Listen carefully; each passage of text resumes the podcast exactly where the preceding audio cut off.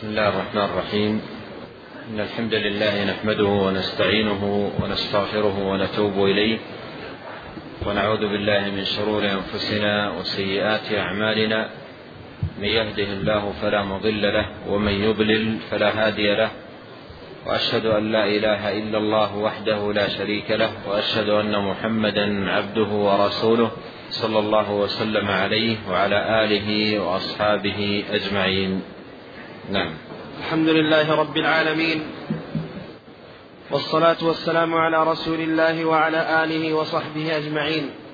قال المؤلف شيخ الإسلام ابن تيمية رحمه الله تعالى وغفر له وللشارح والسامعين.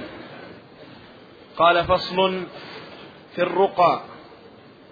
قال أبو سعيد الخدري رضي الله عنه انطلق نفر من أصحاب النبي صلى الله عليه وعلى آله وسلم في سفرة سافروها حتى نزلوا على حي من أحياء العرب فاستضافوهم فأبوا أن يضيفوا أن يضيفوهم فلدغ سيد ذلك الحي فسعوا له بكل شيء لا ينفعه شيء. فقال بعضهم لو أتيتم هؤلاء الرهط الذين نزلوا لعله أن يكون عند بعضهم شيء. فأتوهم فقالوا يا أيها الرهط إن سيدنا لدغ وسعينا له بكل شيء لا ينفعه. فهل عند أحد منكم من شيء؟ فقال بعضهم والله إني لأرقي ولكن والله لقد استضفناكم فلم تضيفونا فما أنا براق لكم حتى تجعلوا لنا جعلا. فصالحوهم على قطيع من الغنم. فانطلق يتفل عليه ويقرأ الحمد لله رب العالمين. فكأنما نشط من عقال. فانطلق يمشي وما به قلبه. قال فأوفوهم جعلهم الذي صالحوهم عليه. فقال بعضهم اقسموا فقال الذي رقى لا تفعلوا حتى نأتي رسول الله صلى الله عليه وسلم فنذكر له الذي كان فننظر ما يأمرنا. فقدموا على رسول الله صلى الله عليه وسلم فذكروا له فقال وما يدريك أنها رقية. ثم قال قد أصبتم. أقسموا اقسموا واضربوا لي معكم سهما. فضحك النبي صلى الله عليه وعلى آله وسلم متفق عليه.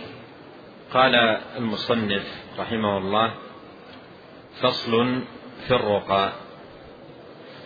الرقى جمع رقية وهي القراءة مع النفس بالآيات القرآنية أو الدعوات الماثورة والنفس على من به مرض أو علة سواء نفث الراقي على نفسه أو نفث على غيره. وهي عمل مشروع جاءت به السنة كما هو مبين في الأحاديث التي ذكر المؤلف رحمه الله جملة منها. بل وجاء ذكر الرقية والرقى في القرآن الكريم على قول في معنى قول في معنى قول الله تبارك وتعالى كلا إذا بلغت التراقي وقيل من راق. لأهل العلم في معنى هذه الآية قولان. قيل المراد بقول من راق أي أن أهل الميت المحتضر يقولون هذه الكلمة من راق أي من يرقيه لعله يشفى من هذا الذي أصابه والقول الثاني في معنى الآية من راق يقولها الملائكة الذين أتوا لقبض روحه فيقول بعضهم لبعض من راق أي من الذي يرقى بهذه الروح ويرفعها. وقد جاءت سنة النبي عليه الصلاة والسلام بأنواع من الرقى المشروعة الماثورة التي فيها التوحيد والإخلاص وتلاوة كلام الله عز وجل والاستشفاء بالقرآن الذي قال الله عنه وننزل من القرآن ما هو شفاء ورحمة للمؤمنين. قل هو للذين آمنوا هدى وشفاء وشفاء لما في الصدور. فالسنة جاءت بالاستشفاء بالقرآن والدعاء الصحيح الجامع الكامل الذي فيه حسن التوسل وتمام التذلل والإقبال على الله عز وجل. وهذا عوض لأمة الإسلام عما كان عليه أهل الجاهلية. والرقية كانت معروفة. الرقية كانت معروفة قبل قبل الإسلام. ولكن كانت عندهم أنواع من الرقى الباطلة والفاسدة والتي فيها التعلق بغير الله تبارك وتعالى. ولهذا جاء في الحديث أن النبي صلى الله عليه وسلم قال للصحابة لما سألوه عن الرقية. قال قال اعرضوا علي رقاكم لا بأس بالرقية ما لم تكن شركا. لا بأس بالرقية ما لم تكن شركا. ويدل كون الرقية معروفة قبل الإسلام. قصة ضمام الأزدي قصة إسلام ضمام الأزدي رضي الله عنه وهي قصة عجيبة جدا.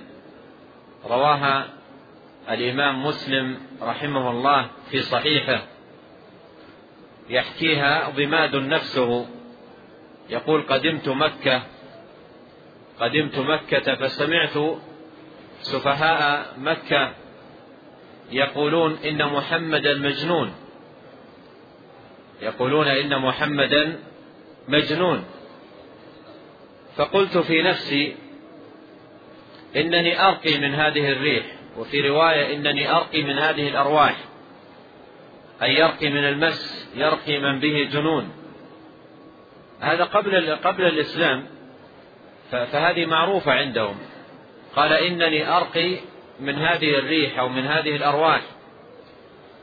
ثم قال لئن, لئن لقيت هذا الرجل يعني محمدا عليه الصلاة والسلام لأرقينه لعل الله يشفيه على يدي لعل الله يشفيه على يدي يعني من هذا الجنون الذي يدعيه آه الذي يدعيه هؤلاء. قال فلقيته. لقي النبي عليه الصلاة والسلام.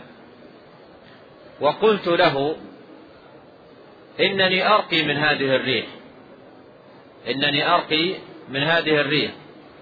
وإن الله شفى على يدي من شاء من عباده. فهل لك في ذلك؟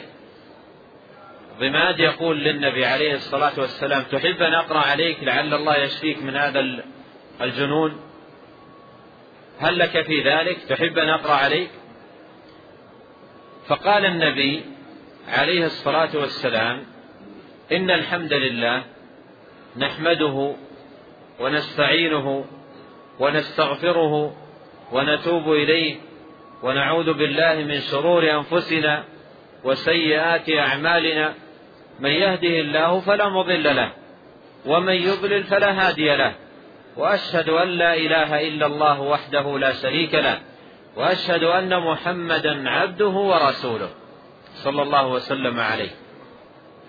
وضماد يستمع؟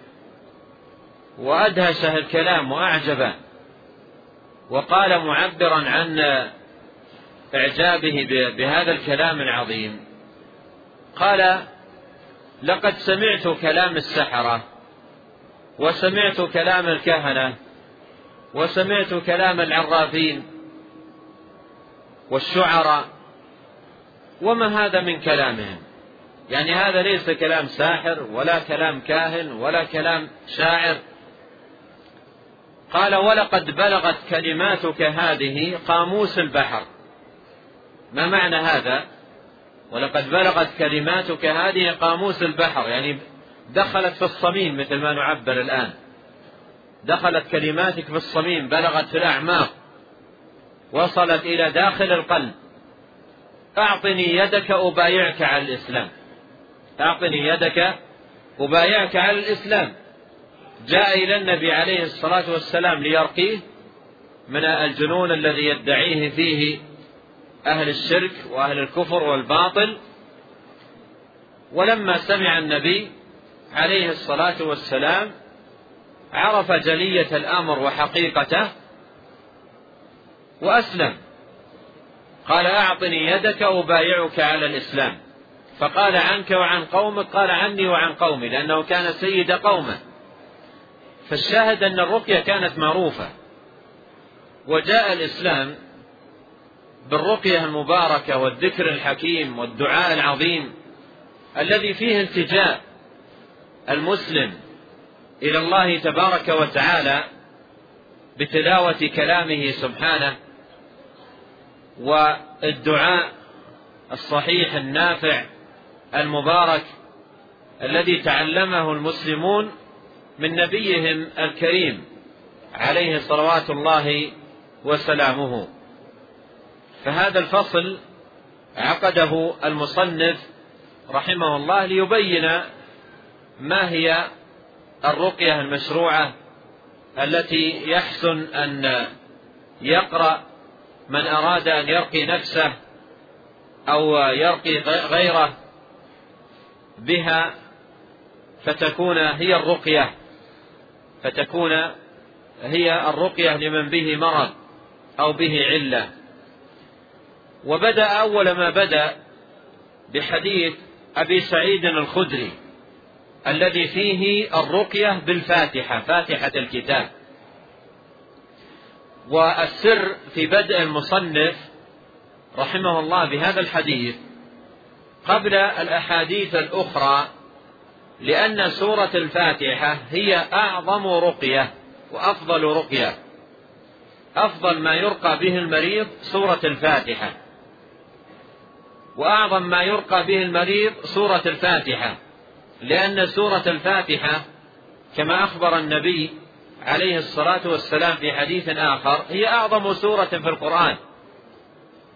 وهي أم القرآن.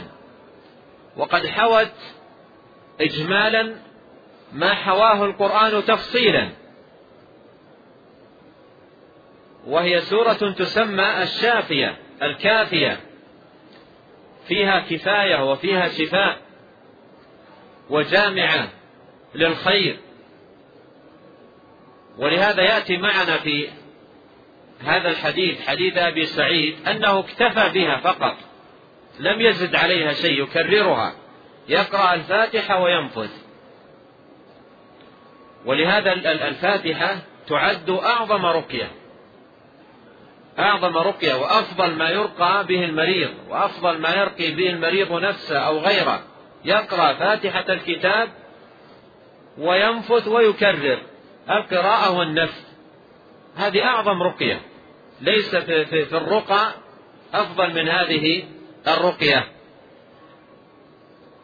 ولأجل هذا بدأ المصنف رحمه الله بهذا الحديث.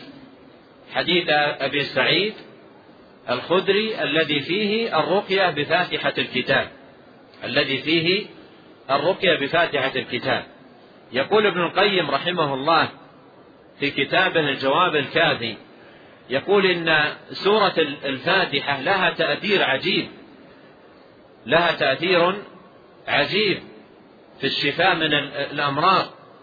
يقول ولقد بقيت مدة في مكة. تصيبني أمراض ولا أجد طبيبا ولا أجد دواء يقول فكنت أرقي نفسي بسورة الفاتحة. أقرأ وأرقي نفسي بسورة الفاتحة. ورأيت لها تأثيرا عجيبا. وذكرتها لعدد. يصابون بأمراض فكانوا يقرؤون ويشفون. فهي سورة عظيمة فيها شفاء وفيها كفاية وفيها غنية وجامعة للخير وهي أم القرآن. ولهذا ينبغي على من أراد أن يرقي نفسه أو أن يرقي ولده أو أن يحسن إلى غيره بالرقية عملا بقول النبي عليه الصلاة والسلام من استطاع منكم أن ينفع أخاه فليفعل فعليه أن يعتني بهذه السورة. وأن يكثر من قراءتها والنفس على المريض على إثر هذه القراءة لهذه السورة المباركة التي أعظم سور القرآن. قال أبو سعيد الخدري رضي الله عنه انطلق نفر من أصحاب النبي صلى الله عليه وسلم في سفرة سافروها حتى نزلوا على حي من أحياء العرب.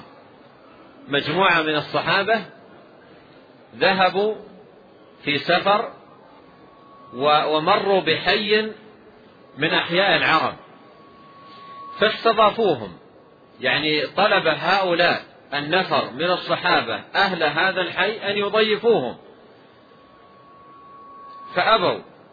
أبوا أن يضيفوهم. يعني امتنعوا من استضافتهم. قال فأبوا أن يضيفوهم فلدغ سيد ذلك الحي فسعوا له بكل شيء لا ينفعه شيء. لدغ أي لدغته عقرب وسرى فيه سمها وتأثر من هذه اللدغة. فسعى له أي أهل ذلك الحي بكل شيء أي بالأدوية التي يعرفونها تناسب أو تفيد في هذا الأمر. ولم يستفد كل الأشياء التي جلبت له أو عملت معه لم يستفد منها بشيء. السم لا يزال يسري فيه ولا يزال يتألم من لدغة العقرب وشدتها. وهو ما, وهو ما يسمى بالحمى. وفي الحديث عن النبي عليه الصلاة والسلام أنه قال لا رقية إلا من عين أو حمى. الحمى هي لدغة ذوات السموم من العقارب والحيات. فهي إذا لدغت الإنسان جلبت للبدن كله الضر لأن السم لا يؤثر على على مكان اللدغة وحدها وإنما يسري يسري إلى البدن. وربما أدت اللدغة إلى موت الملدوغ وعطب بدنه. فهذا السيد سيد هؤلاء سيد هذا الحي لدغته عقرب أو حية فسعوا له بكل شيء لا ينفعه شيء ما استفاد من شيء من الأشياء التي آه، عالجوه بها. فقال بعضهم لو أتيتم هؤلاء الرهط الذين نزلوا لعله أن يكون عند بعضهم شيء. الرهط هذا يطلق على الجماعة دون العشرة. فيفيد أن العدد عدد الصحابة الذين مروا بهذا الحي عدد ليس بالكبير. ليسوا مئة ولا عدد كبير وإنما هو عدد قليل ومع ذلك امتنع أهل هذا الحي من استضافتهم. فقال لو أتيتم هؤلاء الرهط الذين نزلوا لعله أن يكون عند بعضهم شيء.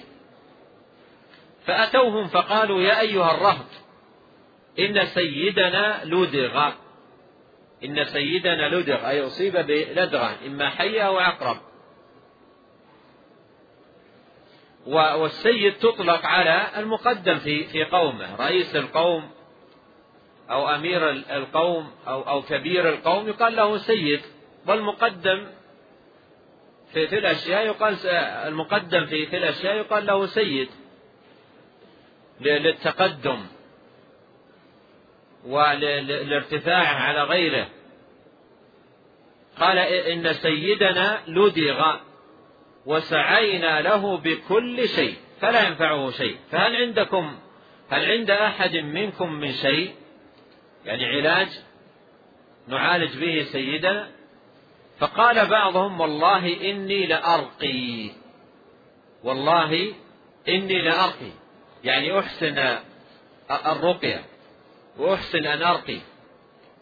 ولكن والله لقد استضفناكم فلم تضيفونا فما أنا براق لكم حتى تجعلوا لنا جعلا يعني حتى تخصصوا لنا أجرا أو مقابلا لهذه الرقية.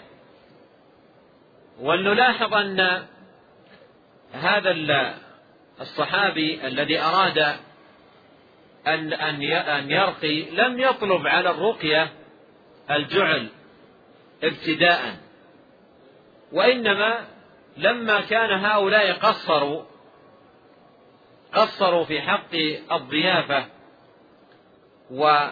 والقادم أو الزائر أو المار حقه الضيافة وهي حق من حقوقه.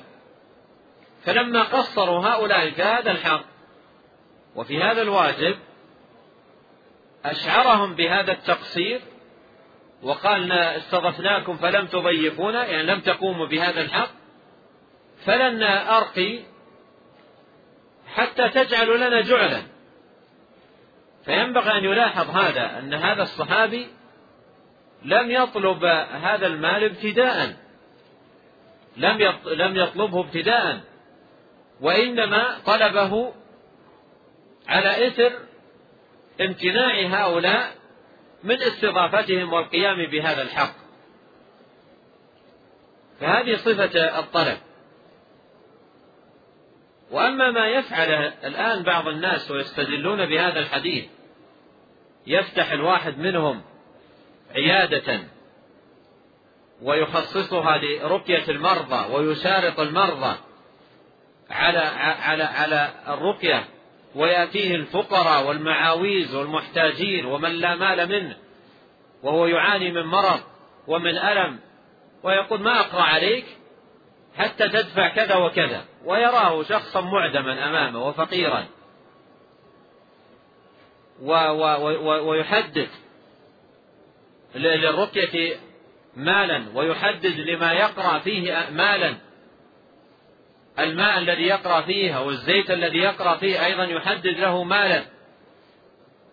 وأيضا تتنوع يتنوع المال بتنوع القراءة. فتجد عند بعضهم قسم من القوارير المياه ثمنها أغلى وقسم آخر من المياه ثمنها أقل وحجم الماء واحد. ويقول للمرضى الذي يأتون يقول هذه المياه فيها قراءة مركزة وهذه المياه فيها قراءة أقل تركيز وهذه قراءة وسط. وعلى قدر المال الذي عندك اختر من الماء ما أردت. هل هذا هو فعل الصحابة؟ ثم يقول هذا دل عليه حديث أبي سعيد الخدري ولم يعرف عن عن هذا الصحابي الذي رقى سيد هذا القوم أنه فتح عياده وأخذ يسترزق. ما يعرف هذا لا عنه ولا عن غيره من الصحابة ولا عن غيره من التابعين.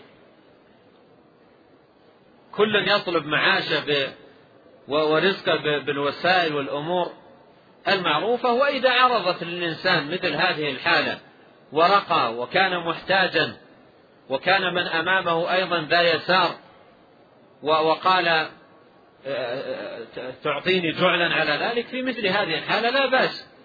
في مثل هذه الحالة لا بأس. أما أن تكون بهذه الصفة التي تمارس وأصبحت أيضا وسيلة عند بعضهم لأمور محرمة وأفعال منكرة غير قضية ابتزاز الأموال وانتهابها من الناس ومن أهلها والمحتاجين واستغلال فرصة المرض لأخذ ما عند الناس من مال أصبح بعضهم يفعل أمورا محرمة بسبب تماديه في هذا الأمر ولا سيما فيما يتعلق بالنساء والخلوة بهن وملابسة أبدانهن بزعم أنه يخرج مثلا الجن أو بزعمه أنه مثلا يداوي يداوي المريض. فهذه أمور منكرة ولا تصح ولا يجوز أن يستدل عليها بمثل هذا الحديث أو غيره من الأحاديث. حتى إن, إن بعضهم كان في تعامله في هذا الباب يخلو بالمرأة و و ويضع فمه عند عنقها ويمص عنقها ويقول أخرج الجن يعني بمصه. هذا كله سفه وقلة حياء واتباع للشهوات. ويضع يده على مواضع من بدنها بزعمه أنه يخرج الجن. هذا كله اتباع للشهوات وعبث من خلال ادعاء أنه يرقي.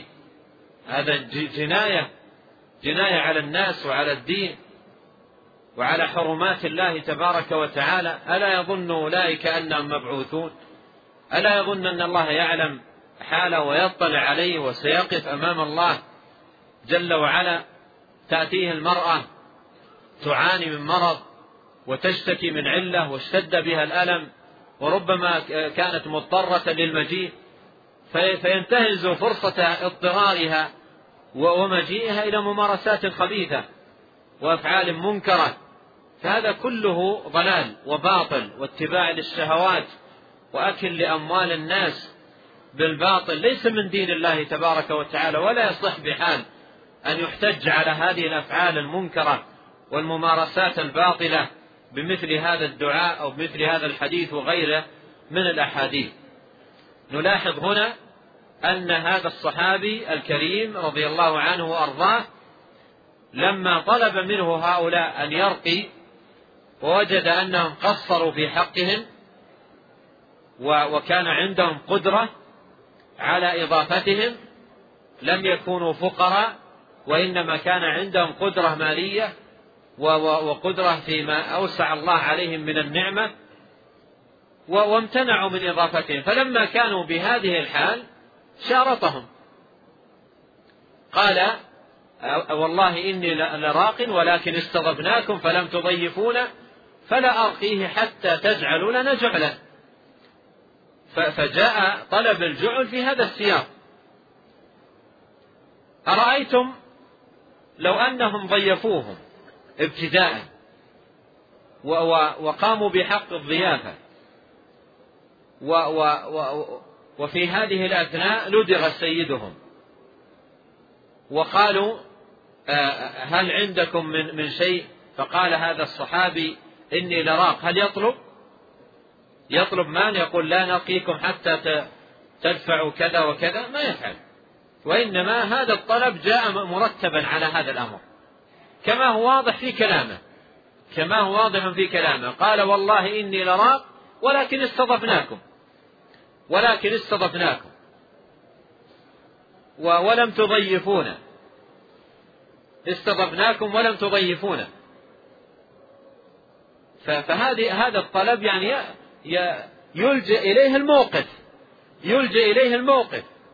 مثل لو جئت إلى بلد من من البلدان ووجدت شخصا من أهل البلد وقلت له من أين الطريق؟ بيت فلان أو الطريق الفلاني من أين؟ وهو يعرف. وأعرض عنك وامتنع من دلالتك مع أنه ما يكلفه شيء. ثم بعد قليل احتاجك في شيء معين. تجد نفسك متضايقة. يعرف ويمكن أن يساعدك ويمتنع. فإذا جاء محتاجا تجد نفسك متضايقة منه. ومن تصرفه. فعلى كل حال هنا قال والله إني لراق ولكن والله لقد استضفناكم فلم تضيفونا. فما أنا براق لكم حتى تجعلوا لنا جعلا. كلمة فما أنا براق لكم حتى تجعلوا لنا جعلا مرتبطة بالمقدمة التي ذكرها استضفناكم فلم تضيفونا. قال فصالحوهم على قطيع من الغنم. قالوا نعطيكم قطيع. من الغنم. وجاء في بعض الروايات أنهم أعطوهم ثلاثين شاة. هذا يدل على أن عندهم عندهم خير عظيم. واستضاف واستضافوهم وهم عشرة. أقل من عشرة. لو ذبحوا لهم شاة من الأغنام التي ملأت الوادي عندهم وكثرت عندهم ومن الله عليهم بها ماذا يضر لو ذهبت شاة واحدة في ضيافة هؤلاء النفر؟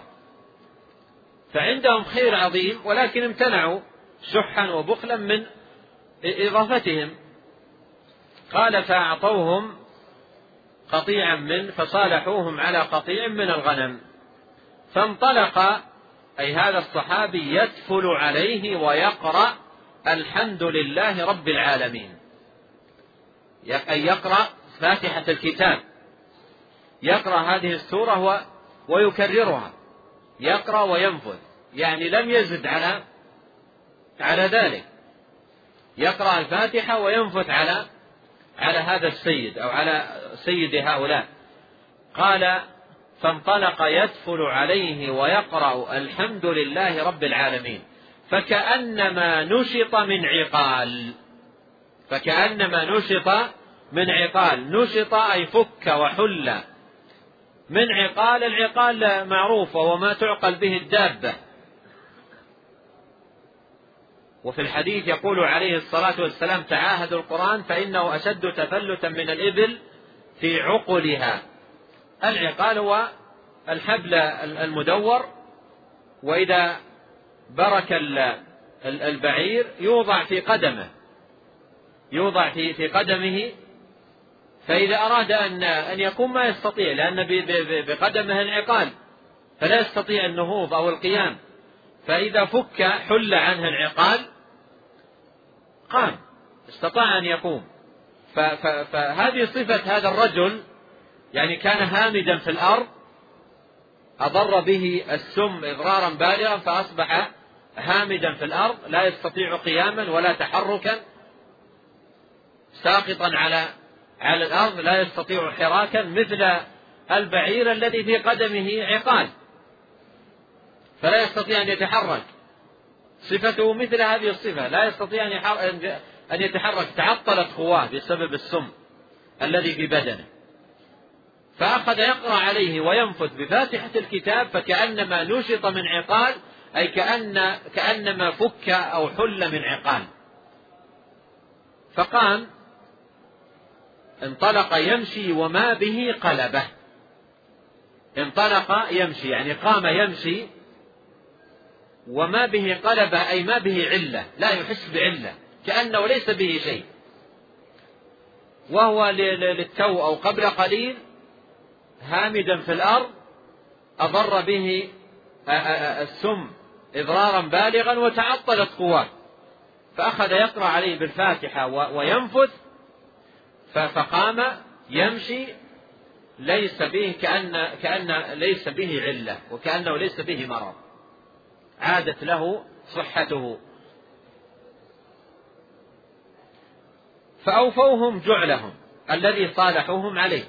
يعني أعطوهم الشيء الذي صالحوهم عليه وقد جاء في بعض الروايات أنهم أعطوهم ثلاثين شاة. أعطوهم ثلاثين شاة. فقال بعضهم اقسموا يعني بعض هؤلاء الرهط وهم أقل من العشرة قالوا اقسموا يعني هذه الثلاثين تقسم بيننا. إذا كانوا عشرة الرهط عشرة فما دون فأقل شيء كل واحد سيأخذ له شاتين اثنتين هذا أقل شيء لأن الرهط أقل من من العشرة. فقال بعضهم اقسموا يعني نحن رفقة وهذا الأمر حصل لنا لنا في في رفقتنا فتقسم بيننا ويكون لكل واحد منا نصيبه منها. فقال بعضهم اقسموا فقال الذي رقى لا تفعلوا. لا تفعلوا. لماذا؟ يريد أن يطمئن. يريد أن يطمئن. كأن في نفسه شيء من هذا الأمر الذي أخذه. كأن في نفسه شيء من هذا الأمر الذي أخذه مقابل رقية هذا المريض بالقرآن. فكأن في نفسه شيء من هذا. فقال لا تفعلوا لا تفعلوا. حتى نأتي رسول الله صلى الله عليه وسلم فنذكر له الذي كان. فننظر ما يأمرنا. هذا نستفيد منه فائدة مهمة ينبغي معاشر الإخوة الكرام أن نطبقها في حياتنا. وهو ماذا؟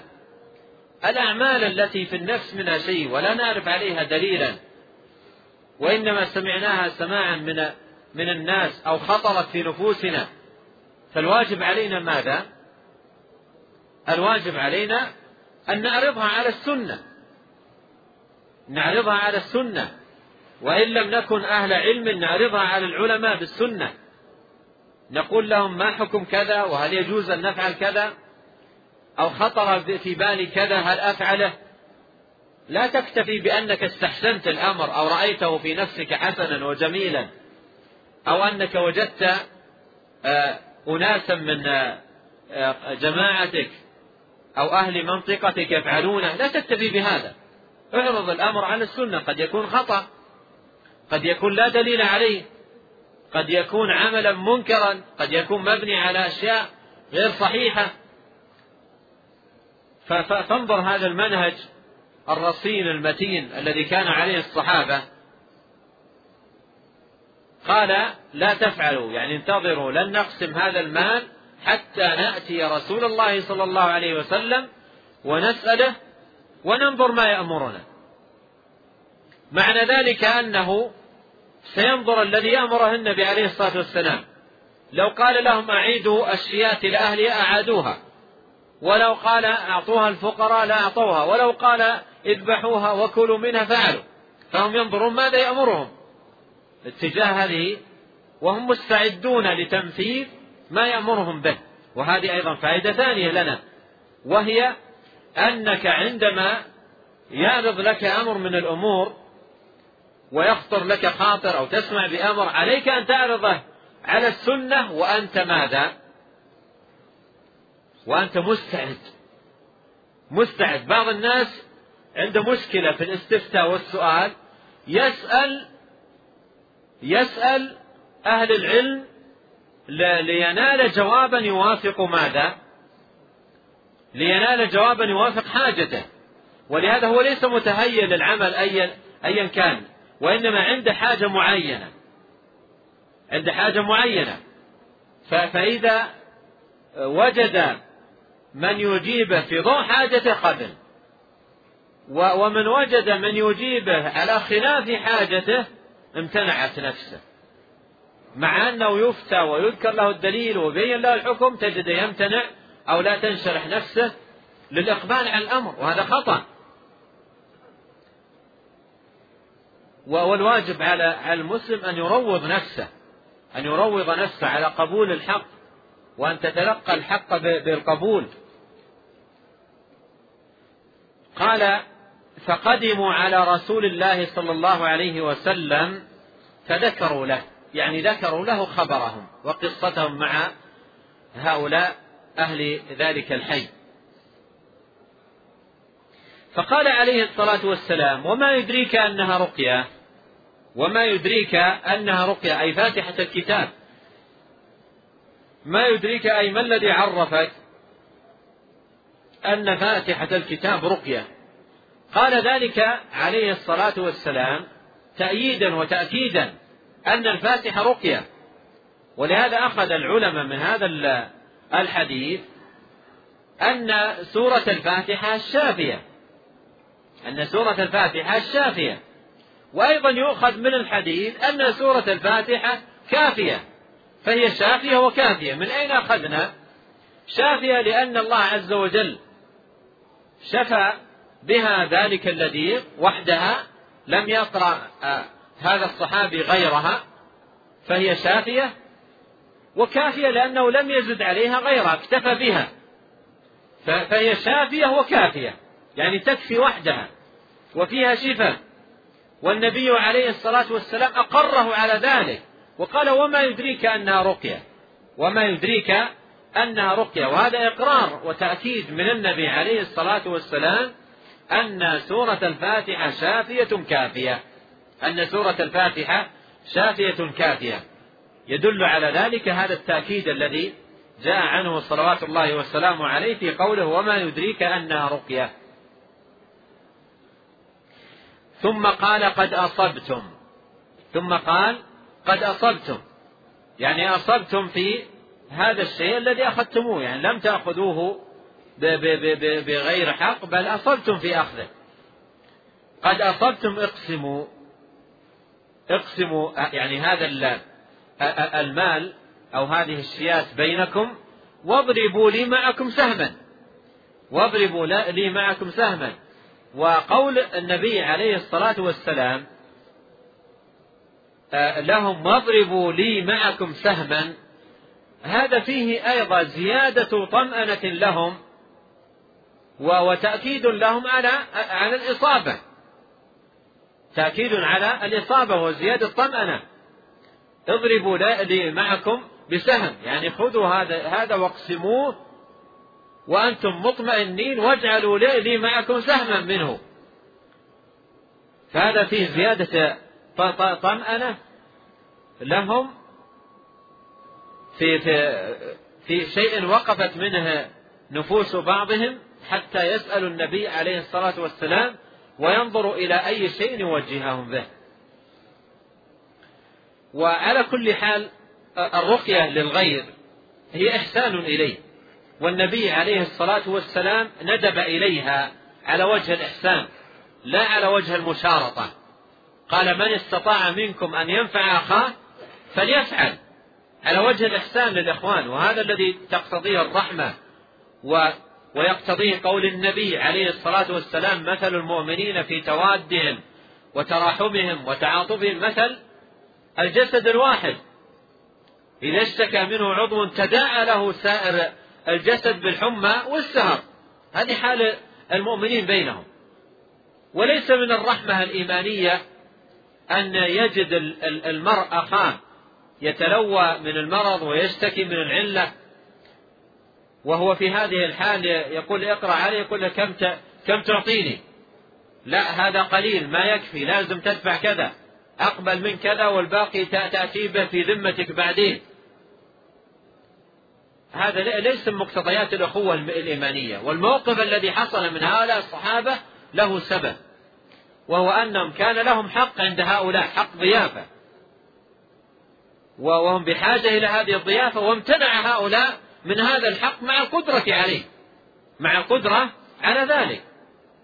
فكان منهم هذا الأمر قالوا تجعلوا لنا جعلا لأننا استضفناكم وما ضيفتمونا.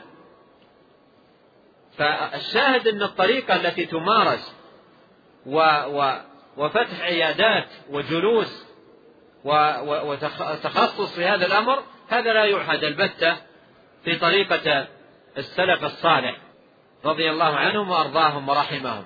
نعم. قال وقال عبد الله بن عباس رضي الله عنهما كان رسول الله صلى الله صلى الله عليه وعلى آله وصحبه وسلم يعوذ الحسن والحسين رضي الله عنهما. أعيذكما بكلمات الله التامة من كل شيطان وهامة ومن كل عين لامة. ويقول إن أباكما كان يعوذ بها إسماعيل وإسحاق. خرجه البخاري. ثم أورد المصنف رحمه الله حديث عبد الله بن عباس رضي الله عنهما. قبل هذا خاتمة الحديث السابق. قال قد أصبتم اقسموا واضربوا لي معكم سهما فضحك النبي صلى الله عليه وسلم. وهذا الضحك أيضا فيه زيادة في تأكيد الأمر وتأييده. فهو يضحك هنا مؤيدا أعجبه الأمر لم يره أمرا منكرا أو مخالفا. ولو رأى فيه مخالفة لا يضحك يغضب عليه الصلاة والسلام. إذا هنا إذا كان هناك مخالفة لحدود الله وشرعه لا يكون منه الضحك صلوات الله وسلامه عليه. أورد المصنف حديث عبد الله بن عباس رضي الله عنهما قال كان رسول الله صلى الله عليه وسلم يعوذ الحسن والحسين رضي الله عنهما. أعيذكما بكلمات الله التامة من كل شيطان وهامة وكل عين لامة. هذا فيما يتعلق بتعويذ الصغير فيما يتعلق بتعويذ الصغير الصغير الذي لما يبدأ الكلام ولم يميز ولم يحصل عنده التمييز ولو لقن التعوذ لم يتلقن ولم يعرف فهذا ينبغي على والده أو والدته أن يتابع تعويذه كل يوم. يتابع تعويذه كل يوم من الشياطين والهوان. بهذا التعويذ المبارك الذي كان يعوذ به النبي عليه الصلاة والسلام الحسن والحسين وأخبر أن إبراهيم الخليل عليه السلام كان يعوذ به بها إسماعيل وإسحاق. فهذه تعويذة للصغار تعويذة للصغار أن يعوذ الصغير بهذه التعويذة والمراد بالصغير الذي لم يميز لم يبدأ يحسن يحفظ الأذكار ويعتني بالتعاويذ بنفسه. ولهذا الطريقة أن المولود الصغير كل يوم يعوذه أهله بهذه التعويذة. إما أن يضع والده يده على ناصيته ويعوذ بهذه التعويذة أو يعوذه بهذه التعويذة آه، وينفث عليه أو أيضا لو كان بعيدا عنه ولم يتهيأ له قربا منه يعوذه بها.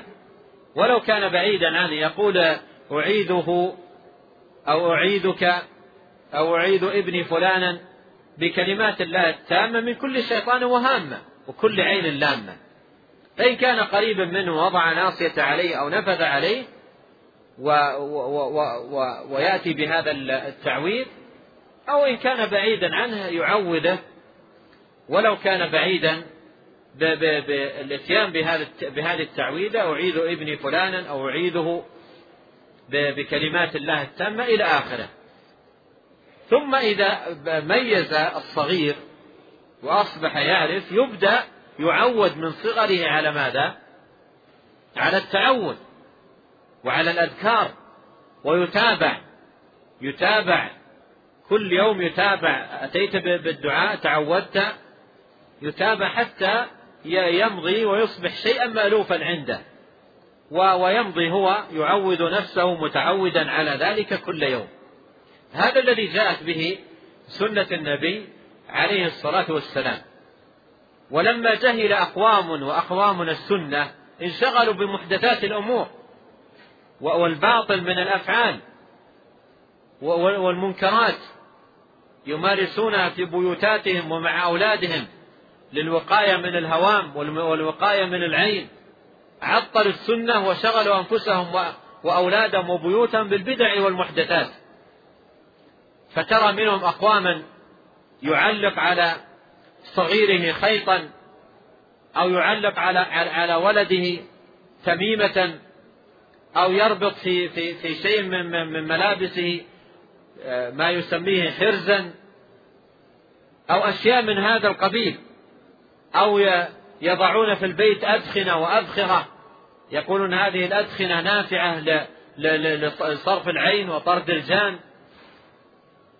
أو أو أشياء كثيرة وجدت لدى الناس وأخذ يبثها بثا واسعا دعاة الضلال ودعاة الباطل. ولا سيما الآن مع توفر القنوات الفضائية وتوفر الشبكة العنكبوتية فأصبح السحرة والمشعوذين وأهل الباطل يبثون شرهم وباطلهم على نطاق واسع في, في, في بيوتات الناس. ويستغلون المرض ويستغلون حاجة الناس فيبثون الباطل. والبلية أن كثير من الناس في مرضه وفي حاجته وفي فقره وفي خوفه يسمع لكل أحد يسمع لكل أحد ويصغي لكل متكلم. سواء كان عنده علم أو ليس عنده علم سواء عرف بالعلم أو لم يعرف به يسمع لكل أحد.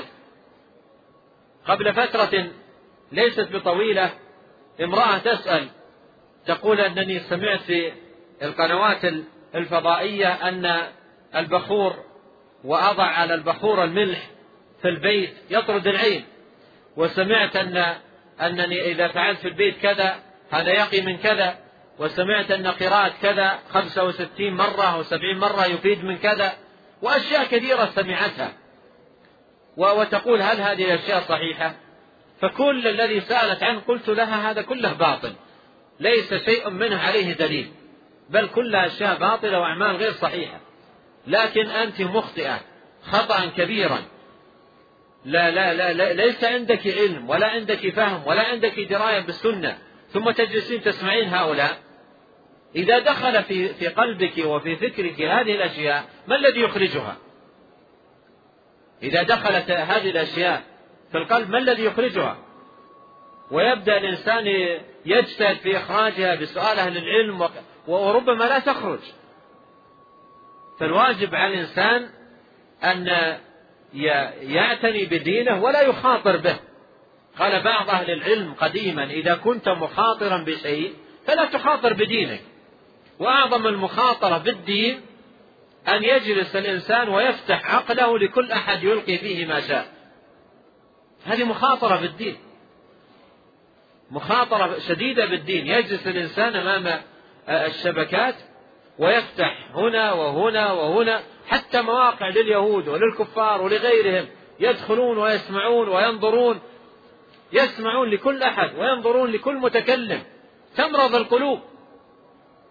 تمرض القلوب وتدخل الأدواء والشبهات ويفسد الدين ويختل الاعتقاد ويحصل الانحراف. فلماذا هذه المخاطرة بالدين؟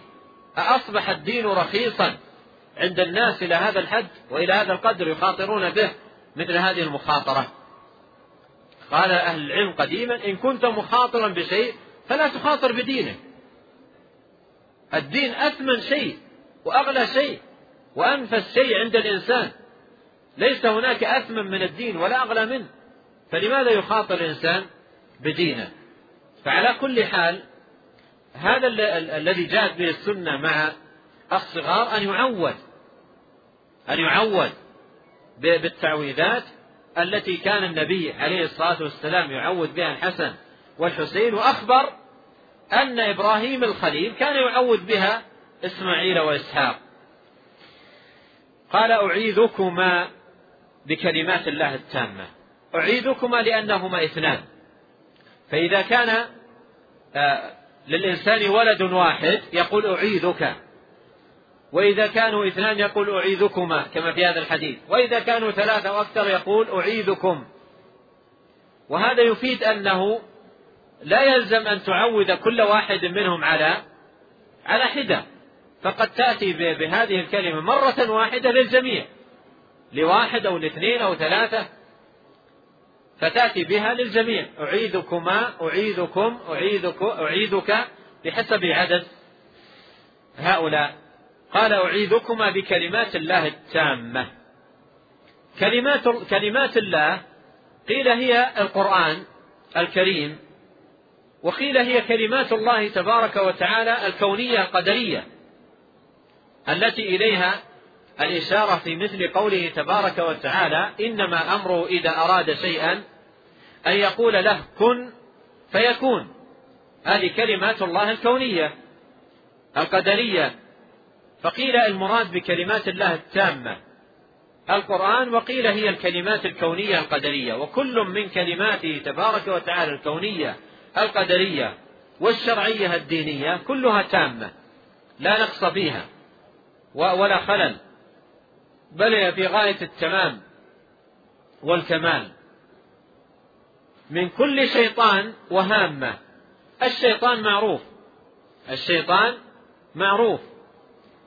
والهامة هي الحشرات المؤذية والدواب المؤذية من الحيات والعقارب ونحوها مما يضر بالناس باللدغ وبسمها. أعيذكما بكلمات الله التامة من كل شيطان وهامة ومن كل عين لامة. والعين اللامة هي العين الذي التي تلم بالإنسان فتجلب له ضررا في بدنه أو في صحته أو في عافيته أو في ولده أو في ماله. وقد جاء في الحديث الصحيح أن النبي صلى الله عليه وسلم قال إن العين حق. إن العين حق. وأخبر أيضا أنها تدخل الرجل القبر والجمل القدر فالعين حق. والعين اللامة هي التي تكيفت بكيفية شر وحسد واستجمع في النفس شيء من الخبث على الإنسان فوقع فيها تمني زوال النعمة أو زوال الصحة.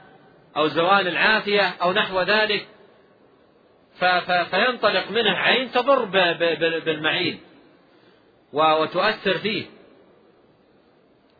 فمنها ما يقتل ومنها ما يمرض ومنها ما يسبب فرقة ومنها ومنها تأتي بأضرار.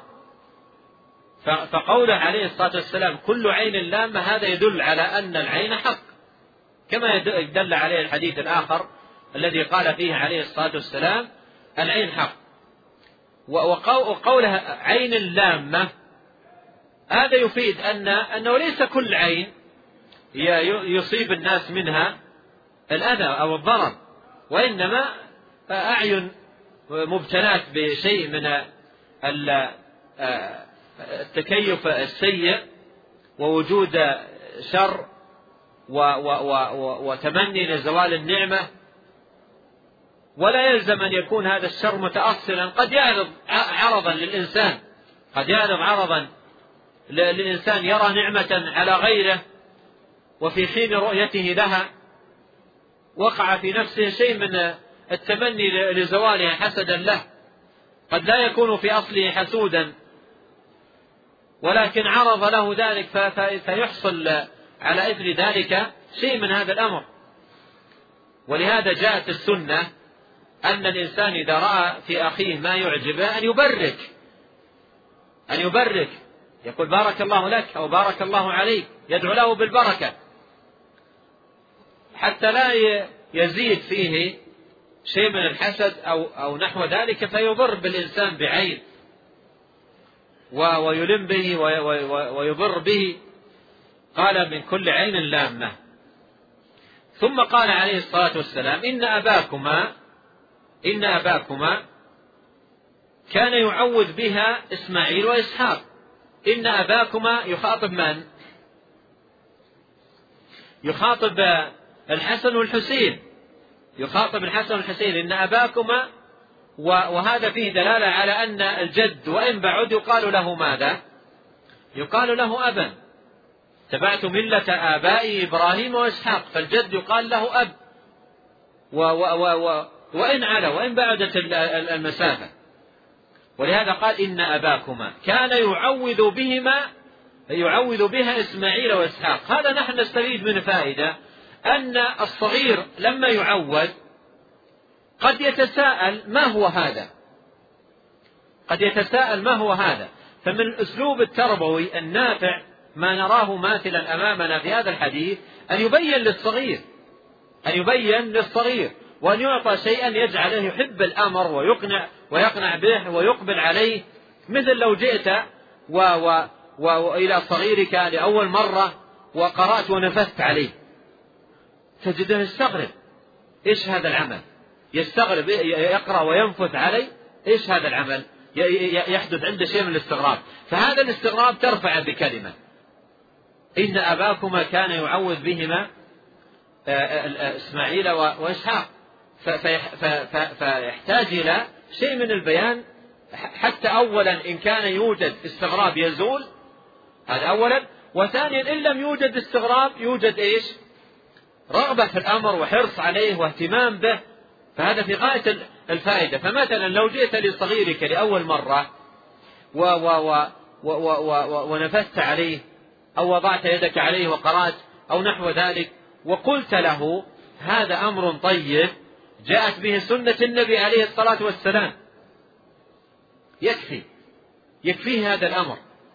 لو قلت له هذا أمر طيب وجاءت به السنة أو فعله رسولنا عليه الصلاة والسلام قدوتنا خليل الله رسول الله عليه الصلاة والسلام تجده يفرح ويسر وكل مرة تأتي إليه يسر بذلك وإذا وجدك غفلت يأتي ويطالبك لأن أحب الشيء وأقبل عليه.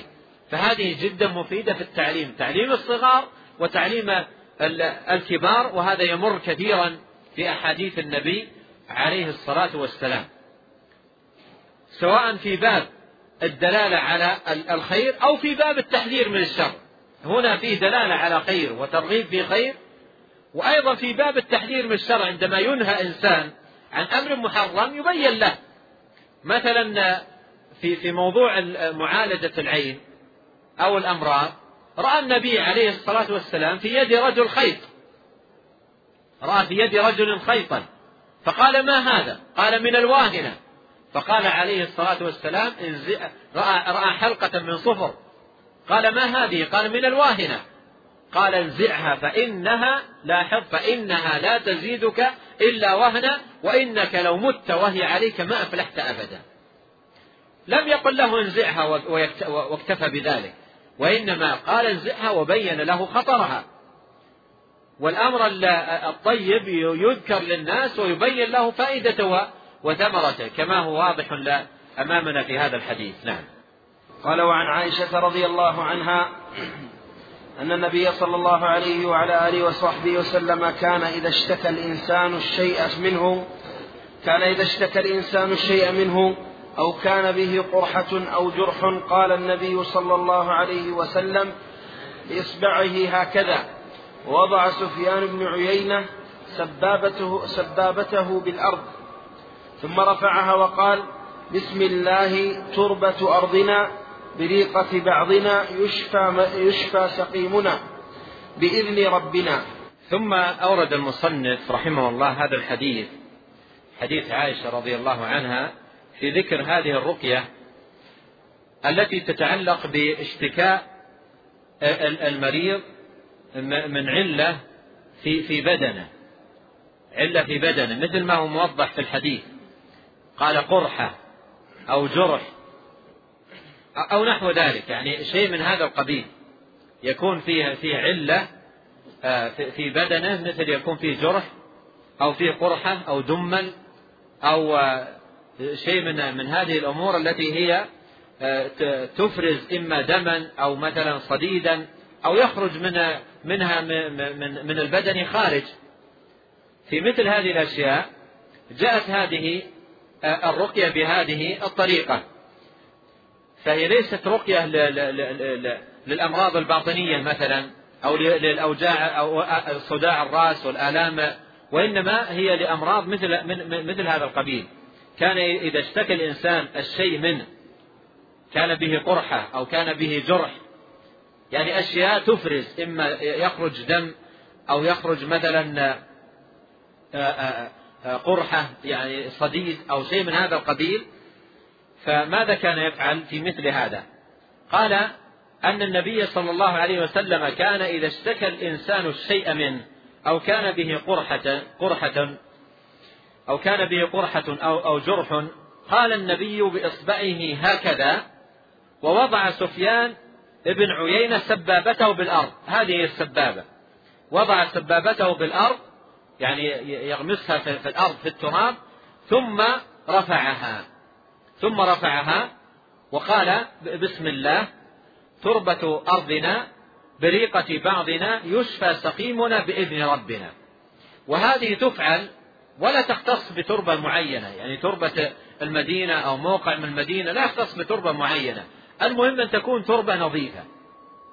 أن تكون تربة نظيفة. لا يأتي الإنسان إلى إلى الأرض مثلا ملوثة أو فيها أوساخ أو نحو ذلك ويفعل هذا الأمر وإنما تربة نظيفة وصعيد طيب نظيف و و و وعنده مريض يشكو من جرح أو يشكو من قرحة أو نحو ذلك فيضع الأصبع وإذا وضع الأصبع في, في, في التراب ولا سيما إذا بله بشيء من من الريق ووضع إصبعه في التراب يعلق في الأصبع ماذا؟ يعلق في الأصبع شيء من من التراب فيأتي على مكان الجرح أو مكان القرحة ويضع هذا ال هذا ال الأصبع الذي فيه شيء من التراب النظيف الطيب يضع على الجرح ويدعو بهذا الدعاء بسم الله. بسم الله. تربة أرضنا. وأرضنا منها خلقناكم. منها خلقناكم. أرض أرضنا التي منها خلقنا. أرضنا التي منها خلقنا ومنها أوجدنا الله عز وجل. والله عز وجل خلق آدم من تراب. فتربة أرضنا أي الأرض التي نمشي عليها ونتحرك عليها التي جعلها الله لنا كفاة أحياء وأمواتا. تربة أرضنا.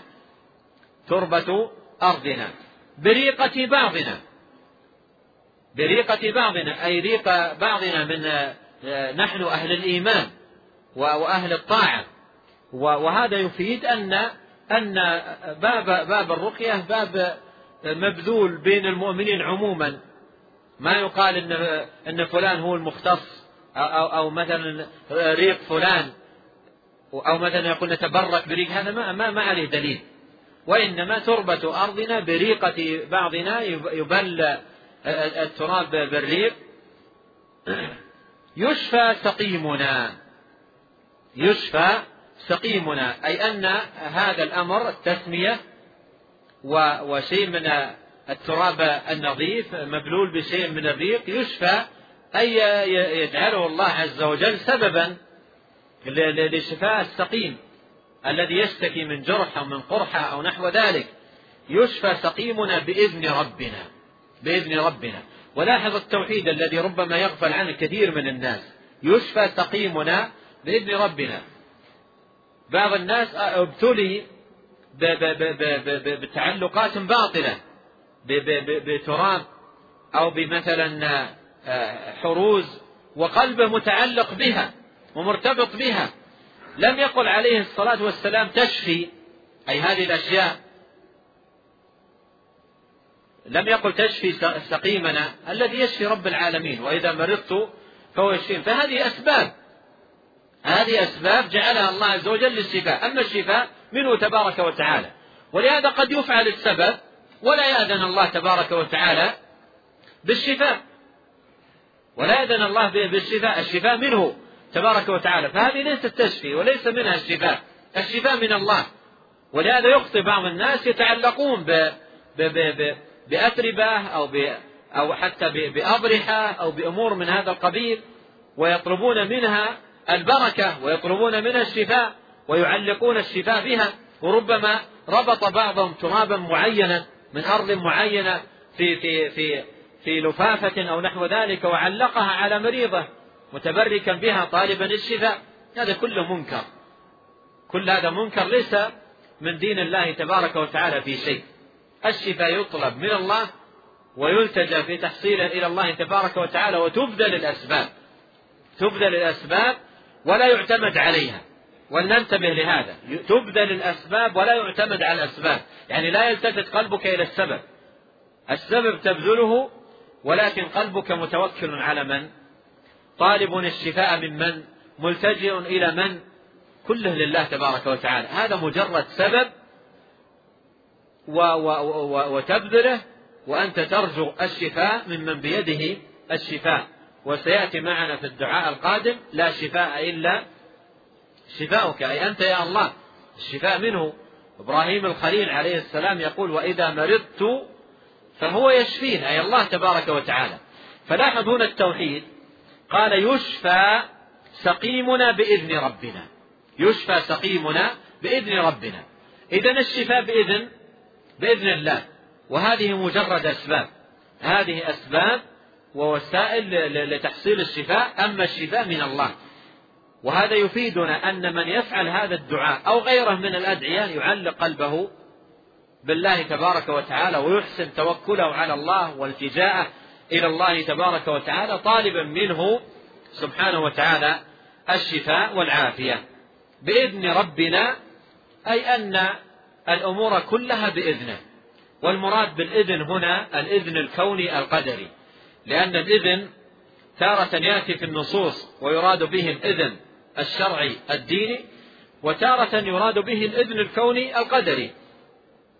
الإذن الشرعي الديني في مثل قوله تعالى آه الله أذن لكم أي هل الله شرع لكم هذا الأمر؟ و و و والإذن الكوني القدري من ذا الذي يشفع عنده إلا إلا بإذنه؟ وهنا قال بإذن ربنا فهذا إذن إذن كوني أي لا يمكن أن يشفى أحد إلا إذا أذن الله كونا وقدرا له بالشفاء. أما إذا لم يأذن الله له كونا وقدرا بالشفاء لو بذلت كل الأسباب وجمعت جميع الوسائل لا يمكن أن يشفى. الشفاء من الله تبارك وتعالى هو الذي يأذن به عز وجل. نعم. قال وعنها رضي الله عنها أن النبي صلى الله عليه وسلم كان يعوذ بعض أهله يمسح بيده اليمنى ويقول اللهم رب الناس اذهب الباس واشف أنت الشافي لا شفاء إلا شفاؤك شفاء لا يغادر سقما متفق عليهما. ثم أورد رحمه الله هذا الحديث حديث عائشة رضي الله عنها أن النبي صلى الله عليه وسلم كان يقول كان يعوذ بعض أهله يمسح بيده اليمنى ويقول يمسح بيده اليمنى ويقول يمسح بيده اليمنى أي على المريض أو من أراد تعويذه ومسح اليد على المريض فيها فائدة. ويأتي في أحاديث زيارة المرضى أن النبي عليه الصلاة والسلام يمسح المريض أو يضع يده على ناصية المريض. عندما يدعو أو عندما يعوذ أو عندما يقرأ. وهذا فيه فائدة فيه أولا تسلية للمريض ومؤانسة له وفيه أيضا تحسس المرض. عندما تضع يدك على رأسه وتجد جسمه محتر جدا أو تجد يظهر عليه الألم والتعب فهذا فيه فائدة. وفيه أيضا القراءة عليه والنفس فهذا كله فيه فائدة للمريض. فكان عليه الصلاة والسلام يعود بعض أهله يمسح بيده اليمنى ويقول اللهم رب الناس. وهذا فيه التوسل إلى الله تبارك وتعالى بربوبيته للناس ملكا وخلقا وتصرفا وتدبيرا. فهو تبارك وتعالى الذي بيده الحياة والموت والصحة والسقم والغنى والفقر فهو رب الناس بيده أزمة الأمور ومقاليد السماوات والأرض. ففي هذا التوسل إلى الله تبارك وتعالى بربوبيته كما أن فيه التوسل إليه بألوهيته بقوله اللهم. فجمع بين التوسل إليه بالألوهية والربوبية. الألوهية التي هي اتصافه تبارك وتعالى بصفات الكمال التي استحق بها أن يخضع له ويذل وتصرف له أنواع الطاعة ورب الناس أي خالقهم ومالكهم والمتصرف فيهم والمدبر شؤونهم لا رب سواه ولا خالق إلا إلا هو تبارك وتعالى. قال اللهم رب الناس آه، أذهب البأس آه، أذهب البأس أي أذهبه عن المريض وأزله عنه. وجاء في بعض الروايات وبعض الأحاديث مذهب البأس. مذهب البأس. وقوله في الرواية الثانية مذهب البأس هذا يكون توسلا آخر. أما هنا هذا سؤال. جاء في بعض الروايات اللهم رب الناس مذهب البأس. فيكون قوله مذهب البأس توسل آخر إلى الله تبارك وتعالى بكونه مذهب البأس. وهنا في هذا اللفظ قوله أذهب البأس هذا سؤال. والتجاء إلى الله عز وجل بأن يذهب البأس. والبأس هو العلة والمرض. وهذا فيه أن هذه رقية ودعاء يقال لمن به مرض. يعني لا يقال لكل أحد وإنما يقال لمن يشتكي أو به مرض. يمسح عليه أو توضع اليد على الناصية ويدعى بهذا الدعاء العظيم. واشفي أنت الشافي واشفي هذا السؤال لله تبارك وتعالى أن يشفي المريض أي أن يكشف ضره ويزيل البأس الذي به والذي أصابه. واشفي أنت الشافي. أنت الشافي أي أنت الذي منك الشفاء ومنك حصول الصحة وزوال المرض. أنت الشافي. ثم أكد هذا الأمر وحققه قال لا شفاء إلا شفاؤك. لا شفاء إلا شفاؤك يعني لا شفاء لمريض إلا إذا شفيته وعافيته. ولا يمكن لأحد أن يشفى إلا إذا شفاه الله وكتب الله عز وجل له الشفاء والعافية. شفاء لا يغادر سقما شفاء لا يغادر سقما وهذه دعوة مهمة جدا لمن اشتكى. قال شفاء لا يغادر سقما أي شفاء لا يبقي أثرا ولا يبقي علة وعادة ما يصاب آه، آه، آه، الإنسان بمرض ثم يزول عنه المرض ويبقى ما يسمى في هذا الوقت الإيش؟ الآثار الجانبية. الآثار الجانبية. يعني يزول المرض الأصل الذي كان يعاني منه ثم تبقى أمراض جانبية إذا سألته عنها يقول كنت مرضت بكذا وكذا وهذه أشياء بقيت من إثر ذاك المرض. فهنا يسأل الله للمريض أن يشفيه دون أن يبقى للمرض ماذا؟ أي أثر. شفاء لا يغادر سقما أي لا يبقي آه، أثرا أو علة. شفاء تام. بدون أن يبقى للمرض أي أثر. هذه دعوة عظيمة جدا. تدلنا على كمال دعوات دعوات النبي عليه الصلاة والسلام. وتدلنا أيضا دلالة بينة على حسن شفقته ورحمته عليه الصلاة والسلام لمن يشتكي. وهذه ظاهرة في هذه الدعوة.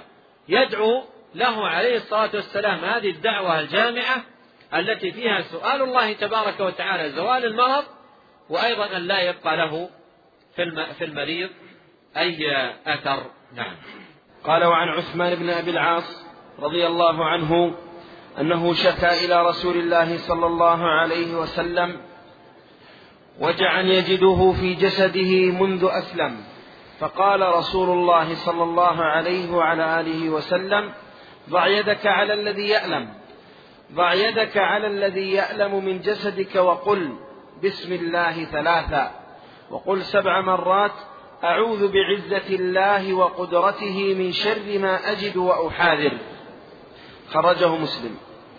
ثم أورد المصنف رحمه الله هذا الحديث حديث عثمان بن أبي العاص أنه شكى إلى رسول الله صلى الله عليه وسلم وجعا. شكى إليه وجعا أي أخبره. فهي, فهي شكاية آه، المراد بها آه، الإخبار يخبره بالمرض.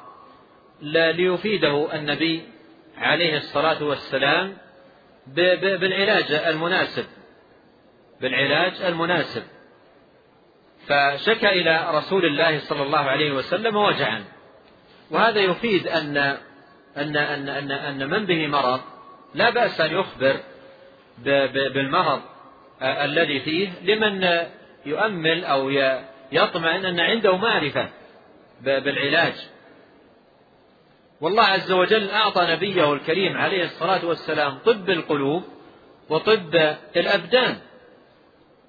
أعطاه طب القلوب وطب الأبدان. ولا يزال الناس مع اتساع الطب واتساع الأمور اللي فيه يستكشفون إلى وقتنا الحاضر في السنة. سنة النبي عليه الصلاة والسلام أنواعا من العلاج لأمراض تعرف عند الأطباء بأمراض مستعصية.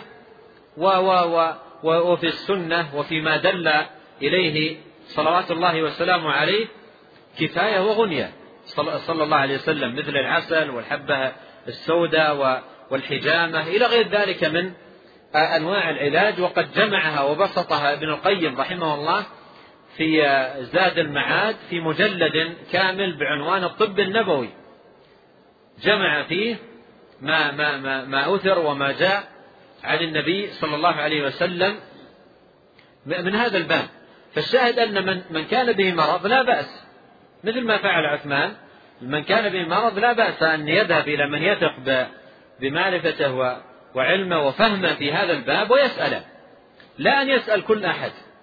والمريض إذا سأل كل أحد إذا سأل كل أحد يتورط. لأن تكثر عليه الآراء والاقتراحات وربما يفعل أمورا تضر به. ولا ينبغي له أن يفعل ذلك. وإنما ينظر في من هو الأكثر خبرة والأعرف بهذا الأمر ويسأله. هذا أمر لا بأس به. ويخبر بنوع المرض ونوع الشكاية.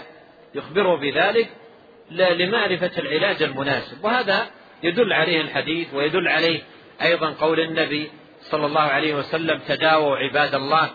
ما أنزل الله من داء إلا آه، وله دواء علمه من علمه وجهله من جهله.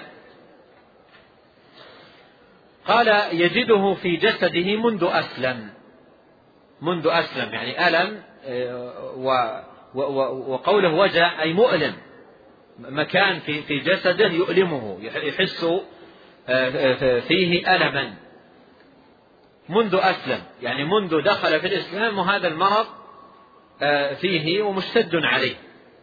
فيسأل النبي عليه الصلاة والسلام ماذا يفعل؟ قال ضع يدك على الذي يألم من جسدك. ضع يدك على الذي يألم من جسدك. هنا أيضا انتبهوا إلى مسألة.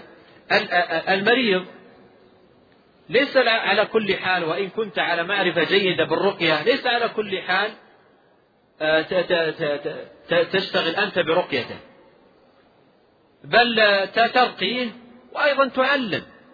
يرقى ويعلم. ولو لم ترقه وعلمته يكفي. ولهذا جاء في بعض الآثار أن أن أن أن طاووس عاد مريضا فقال له اقرأ علي أو ادعو لي. قال ادعو لنفسك.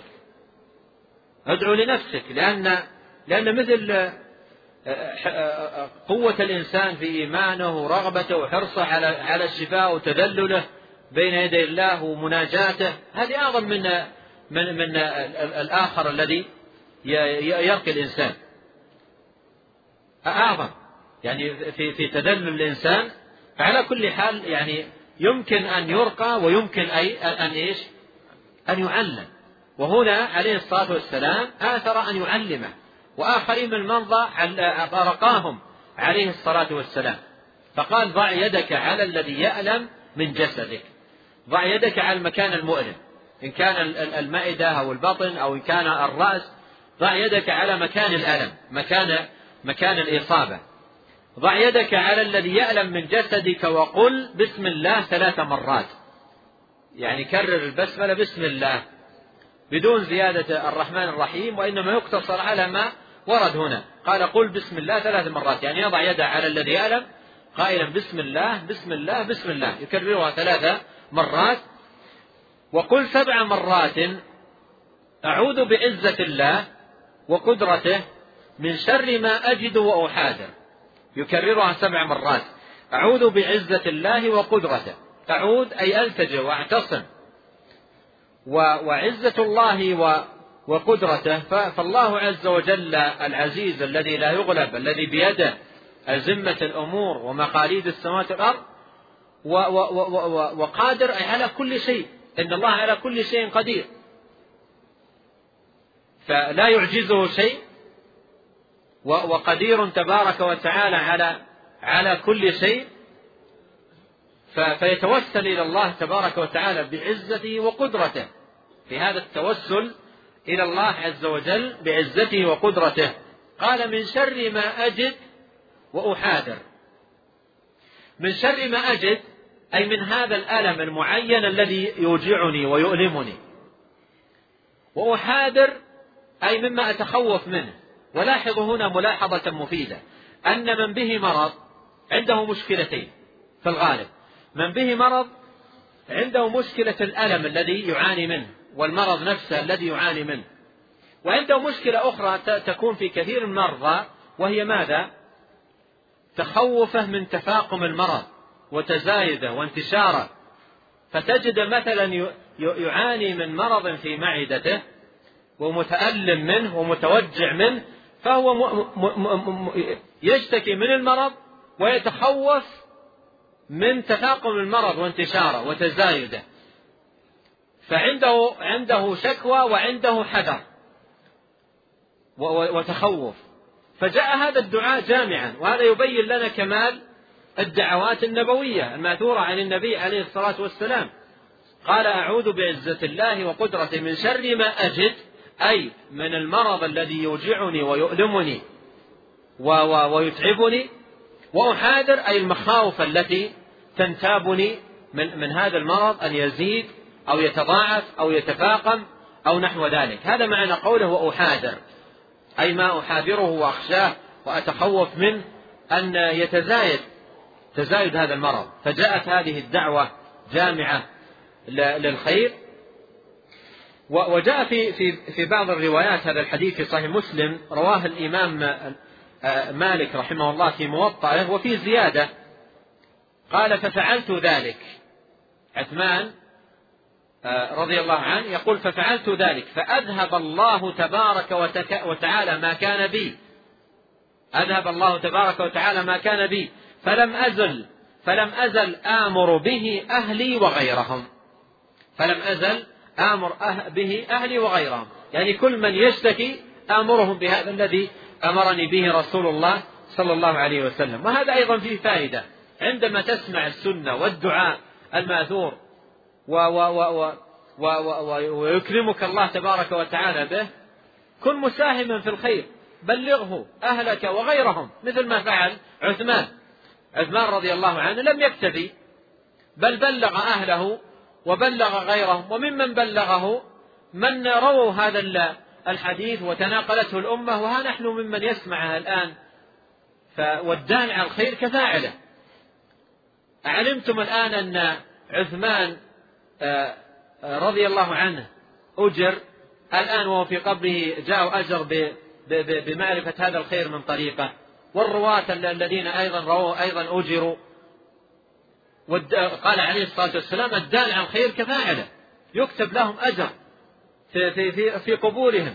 فأنت إذا علمت الناس الخير ونشرت بينهم هذه الأدعية وتناقلوها وتناقلها الآخرون وكتب الله عز وجل لك فيما بعد موتا وأنت في قبرك يأتيك الأجر. فلا تبخل على نفسك. لا تبخل على نفسك فيما أنت محتاج إليه. فتحفظ هذا الحديث لتستفيد منه وتحفظ هذا الحديث لتعلمه الناس. إذا رأيت مريضا قل له لا تنشغل بالأشياء الخرافات التي انتشرت والأباطيل التي عمت خذ هذا الدعاء الصحيح. عن النبي عليه الصلاة والسلام وحافظ عليه وأبشر بالعافية. وحفظه الدعاء وكرره عليه حتى يحفظ يكتب لك أجره بإذن الله تبارك وتعالى. نعم. قال وعن ابن عباس رضي الله عنهما عن النبي صلى الله عليه وعلى آله وسلم قال من عاد مريضا لم يحضر أجله فقال عند فقال عنده سبع مرات أسأل الله العظيم رب العرش العظيم أن يشفيك أن يشفيك.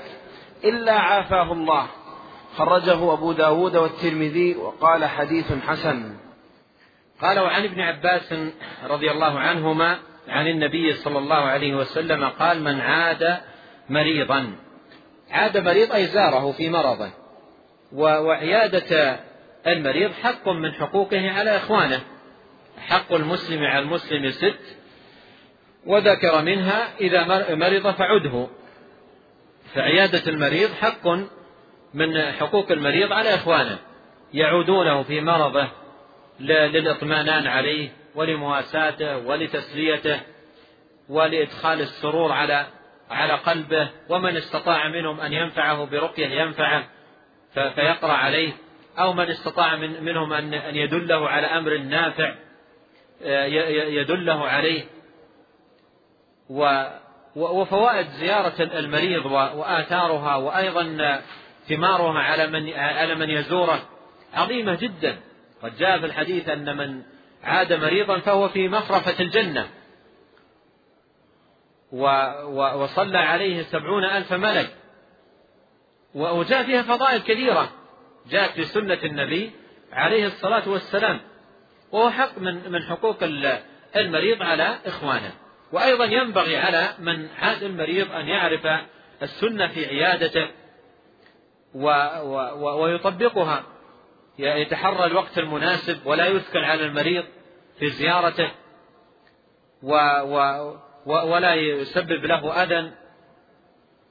وأيضا إذا تحسس مثلا موضع الألم منه أو قرأ عليه أو دعا له أو إذا كان عنده خبرة بشيء معين وفهم جيد يخبره. ولا ينبغي له أن يقترح أمورا لا يطمئن إليها ولا يعرفها معرفة جيدة لأن هذا فيه تشويش على المريض وربما إضرار به.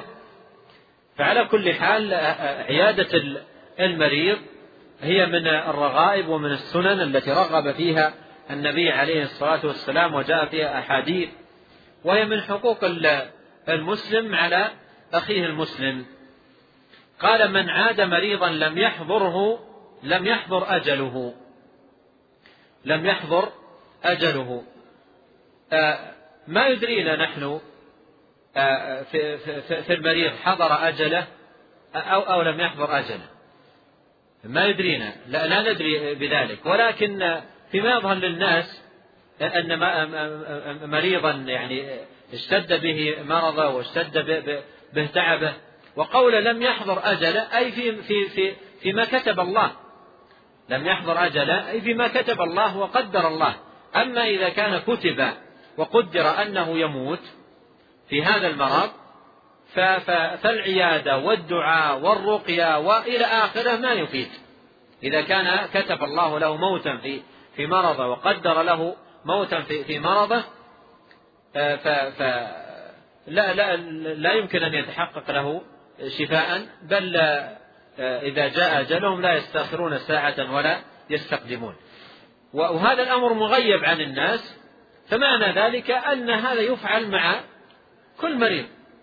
لا ندري نحن آه، عن المرضى هل هذا حضر أجله أو لم يحضر هذا أمر مغيب فيفعل مع مع كل مريض. قال من آه، من آه، من عاد مريضا لم يحضره أجله. هنا أيضا في فائدة لمن يرقي أخاه. لو رقيت أخا لك وأحسنت في رقيته ورقاه غيرك واجتهدتم في رقيته وسألتم الله له الشفاء ومات. فمعنى ذلك لا, لا أن أجلها انتهى. وحد في هذه الدنيا انتهى. وقد حضر أجله. قال لم يحضره أجله فقال عنده سبع مرات. أسأل الله العظيم رب العرش العظيم أن يشفيك إلا عافاه الله. إلا عافاه الله. يأتي بهذه الدعوة العظيمة يكررها سبع مرات. أسأل الله الله أي ذو الألوهية والعبودية على خلقه أجمعين. العظيم هذا الاسم من أسماء الله يدل على عظمة الله تبارك وتعالى. عظمته جل وعلا في ذاته وعظمته في أسمائه وعظمته في صفاته وعظمته في أفعاله. وعظمته في قدرته وعظمته في كل صفاته جل وعلا. ولهذا قال أهل العلم عن هذا الاسم قالوا هو من الأسماء التي تدل على جملة صفات لا على صفة واحدة. فهو يدل على عظمة في الذات وفي الصفات وفي الأسماء وفي القدرة وفي العزة وفي كل صفاته هو تبارك وتعالى عظيم وفي كل أفعاله عظيم. وشرعه تبارك وتعالى عظيم وحكمه تبارك وتعالى عظيم. فهذا توسل إلى الله عز وجل بألوهيته وعظمته. قال رب العرش العظيم. وهذا أيضا توسل إلى الله تبارك وتعالى بربوبيته للعرش العظيم الذي هو أعظم المخلوقات وأكبرها. وربوبية الله عز وجل للعرش أي أن العرش مخلوق لله خلقه الله جل وعلا بقدرته وهو من مخلوقات الله التي هي طوع تدبيره وتسخيره تبارك وتعالى وهو ملك لله جل وعلا. ف والعرش وما دونه الكل محتاج إلى الله والله تبارك وتعالى غني عن العرش وما دونه. يمسك تبارك وتعالى العرش بقدرته ويمسك السماوات والأرض بقدرته جل وعلا. إن الله يمسك السماوات والأرض أن تزولا. ولئن زالتا إن أمسكهما من أحد من بعده إنه كان حليما غفورا. فهذا توسل إلى الله عز وجل بربوبيته للعرش. والعرش هو أعلى المخلوقات وأكبر المخلوقات وأوسع المخلوقات. وقد قال عليه الصلاة والسلام إذا سألتم الله الجنة فاسألوه الفردوس الأعلى فإنه أعلى الجنة ووسط الجنة وفوقه عرش الرحمن. وفوقه عرش الرحمن. هذا يدل على علو العرش. وقد وصف العرش بالعظمة والكرم والمجد في القرآن الكريم. وصف بهذه الصفات الثلاثة العظمة و و و و والكرم والمجد. العظمة تدل على أنه أعظم المخلوقات وأكبرها والمجد يدل على السعة سعة العرش كما هو مدلول هذه الكلمة في اللغة. والكرم يدل على حسن حسنه وبهائه وجماله. فهذه صفات فنحن نؤمن بوجود العرش. نؤمن بوجود العرش ونؤمن بأن الله عز وجل خلقه ونؤمن بكل صفاته التي ثبتت في القرآن أو السنة. مثلا من صفات العرش أن له قوائم. جاء في الصحيح عن النبي عليه الصلاة والسلام في في ذكر خبر الشفاعة يوم القيامة قال فإذا أنا بموسى آخذ بقائمة من قوائم العرش قائمة من قوائم العرش فنحن نؤمن بأن العرش له قوائم ونؤمن بأن له حملة من الملائكة الذين يحملون العرش ومن دونه الذين يحملون العرش ومن ومن حوله يسبحون بحمد ربهم. فنؤمن بذلك كله نؤمن بذلك كله. نؤمن بعرش الرحمن ونؤمن بربوبية الله وهذا توسل إلى الله تبارك وتعالى بربوبية للعرش وإذا استحضر الإنسان عظمة العرش فكيف عظمة من خلقه؟ تبارك وتعالى ومن أوجده عز وجل. يقول عليه الصلاة والسلام في بيان عظمة العرش في حديث لأبي ذر يقول سألت النبي عليه الصلاة والسلام عن أعظم آية في القرآن قال آية الكرسي. ثم قال عليه الصلاة والسلام ما الكرسي في العرش؟ ما الكرسي في العرش؟ آه، قال ما السماوات والأرض؟ نعم. قال ما السماوات والأرض في الكرسي إلا كحلقة من حديد ألقيت في فلاة أن تقرأ في القرآن وسع كرسيه السماوات والأرض. ما هي نسبة السماوات والأرض للكرسي؟ يقول عليه الصلاة والسلام ما السماوات والأرض في الكرسي إلا كحلقة من حديد ألقيت في فلاة خذ لك قطعة من حديد وارمها في الصحراء. ماذا تشكل نسبة قطعة الحديد للصحراء؟ قال كحلقة من حديد ألقيت في في فلاة هذه نسبة السماوات والأرض للكرسي.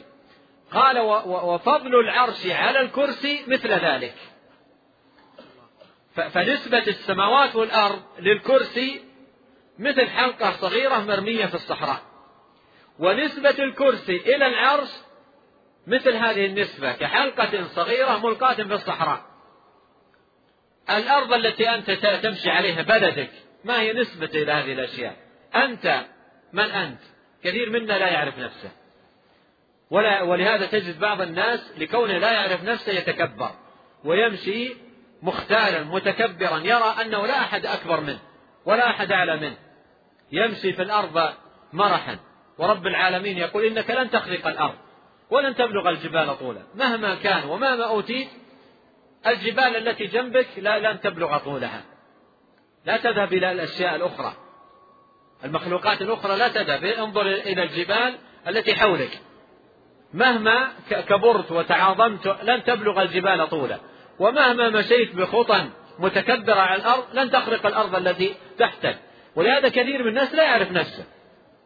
لا يعرف نفسه. وينعم الله عليه بنعمة فيمشي مختالا. ربما يكرمه الله بثوب جديد أو بنعل جديد أو مثلا بسيارة جديدة فيمشي ويرى أن ما في الدنيا أفضل منه ولا هناك أكبر منه. يمشي مختالا متكبرا. هذا ما عرف نفسه. وإلا لو عرف نفسه وعرف من هو وعرف أنه مثل ما قال بعض السلف يعني كيف يتكبر من أوله نطفة وآخره جيفة وهو بين ذلك يحمل في بطنه العذرة ليش يتكبر؟ فالذي يتكبر في الحقيقة ما ما عرف نفسه. فعلى كل حال قال آه، رب العرش العظيم.